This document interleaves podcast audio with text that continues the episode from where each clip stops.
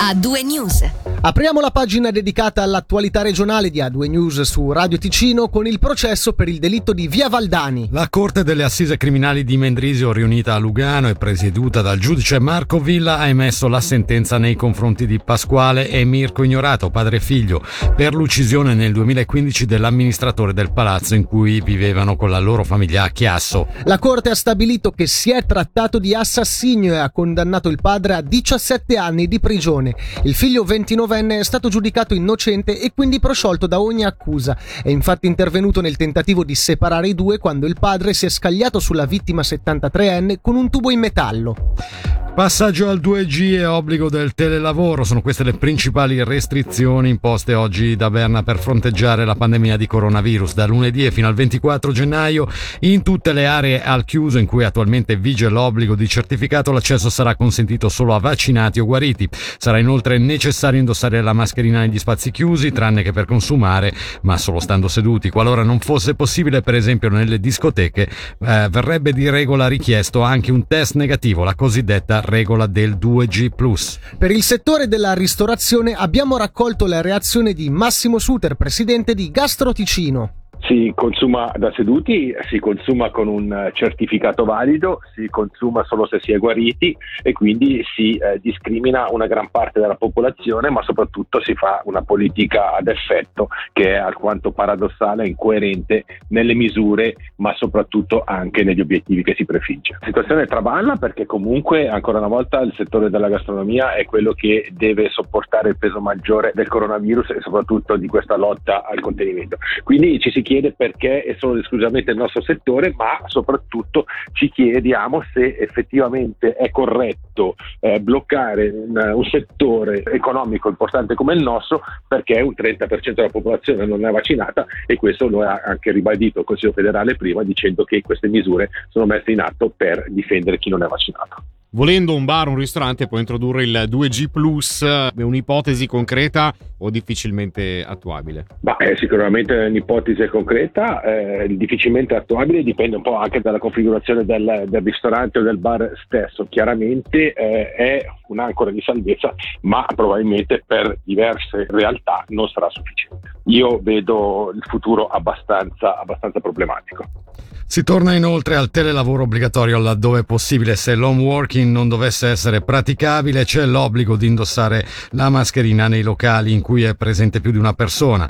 Su questa misura sentiamo la reazione di Luca Albertone, direttore della Camera di Commercio ticinese, al microfono di Angelo Chiello. Ma sicuramente ci sarà un impatto su alcuni settori, immagino, ecco, la ristorazione, il settore del divertimento in senso lato, ci saranno sicuramente delle, degli impatti difficilmente quantificabili. Ci eravamo espressi contro l'obbligo del telelavoro piuttosto per la, la, mantenere la raccomandazione. Adesso c'è questo obbligo, ecco, mi chiedo in che misura sarà effettivo, anche perché comunque al di là della difficoltà dei controlli, è chiaro che molte aziende utilizzavano ancora il telelavoro e quindi non so in che misura fosse veramente necessario stabilire un obbligo di questo tipo, però vabbè, eh, ci si adatta e non mi aspetto da questa singola misura un impatto particolare per la situazione sanitaria. Sono decisioni che non, non erano inaspettate, per cui vedremo di adattarci, di fare quello che si può. Io trovo un po' peccato che si sia relativizzato il ruolo dei test perché eh, mi sembra che qui si, si continui a cambiare un po' le carte in tavola, certi strumenti che in determinati momenti sembrano fondamentali dopo qualche settimana vengono abbandonati e questo rende un po' difficile orientarsi e capire cosa sia veramente efficace tra le varie G, G+, 2, 3, eccetera. Ecco, credo che sia un po' questo che sia disorientante e rende il tutto un po' difficile, anche proprio nell'accettazione di determinate misure. Evidentemente non mi permetto di mettere in discussione la scienza, però ecco, questo agire un po' ondivago mi lascia un po' perplesso.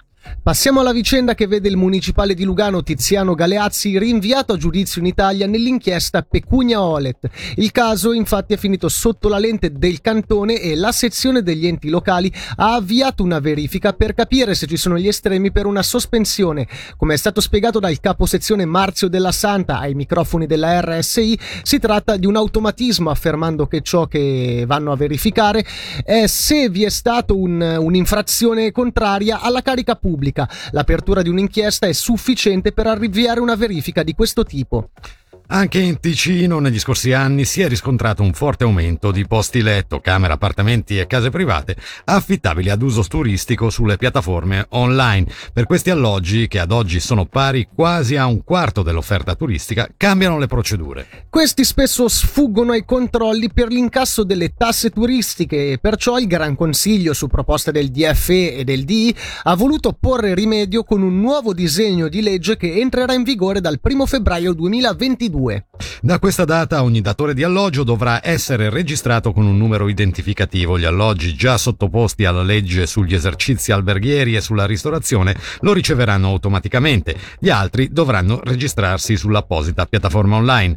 Le strutture avranno 12 mesi per adattarsi e richiedere il numero che dovrà essere specificato in ogni annuncio sulle piattaforme online. Sentiamo il direttore della divisione dell'economia Stefano Rizzi. La migliore mappatura di questo fenomeno permette innanzitutto di possedere i numeri, eh, le indicazioni necessarie per promuoverlo ulteriormente. Eh, gli alloggi ad uso turistico posti in locazione sulle piattaforme online sono un fenomeno in crescita che va gestito e non subito, è in realtà un'occasione, in particolare anche pensiamo, ma non solo, eh, nelle regioni periferiche Sappiamo che già oggi un quarto dell'offerta di alloggio turistico sostanzialmente fa capo a questo tipo di offerta. Questa migliore mappatura permette evidentemente una più sistematica eh, riscossione eh, delle tasse eh, turistiche.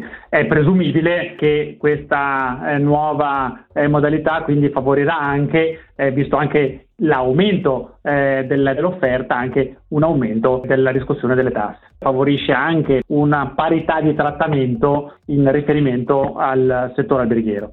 Un numero maggiore di pattuglie di polizia comunale con l'ausilio della cantonale e delle altre polizie della regione, collaborazione con la polizia dei trasporti, impiego di quattro agenti di sicurezza privata e attivazione immediata degli operatori di strada.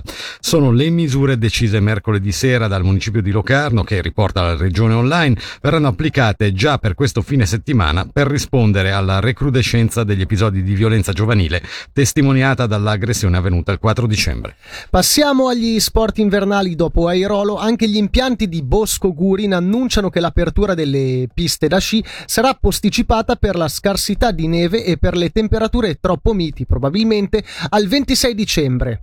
Un film girato anche in Ticino, selezionato alla 72esima edizione della Berlinale, in programma dal 10 al 20 febbraio prossimi. Si tratta di Calci in culo, opera seconda di Chiara Bellosi, in concorso nella sezione Panorama. Per la regista italiana è un ritorno al prestigioso festival cinematografico tedesco dove ha esordito già nel 2020 con Palazzo di Giustizia, passato l'anno scorso anche all'Arsegna Bellinzonese Castellinaria. Grazie al sostegno della Ticino Film Commission, una parte delle riprese di Calci in culo si è svolta a Lugano coinvolgendo dal 12 al 16 luglio di quest'anno anche una quindicina di professionisti ticinesi e numerose comparse locali. Il lungometraggio è una produzione dell'italiana, tem- dell'italiana Tempesta Film con Rai Cinema ed è coprodotto dall'elvetica Telefilm ed RSI Radiotelevisione Svizzera.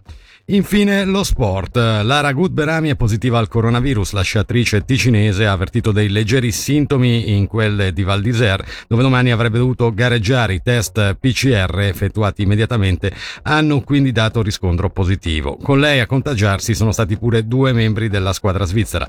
Lara Gutberami è stata posta in isolamento e non parteciperà alle prossime gare in Francia. E questa era veramente l'ultima notizia di questa puntata di A2 News su Radio Ticino, ma la redazione non si ferma, infatti nel weekend avremo Alex Suboldi a tenerci aggiornati su ciò che accade in Ticino, in Svizzera e nel mondo.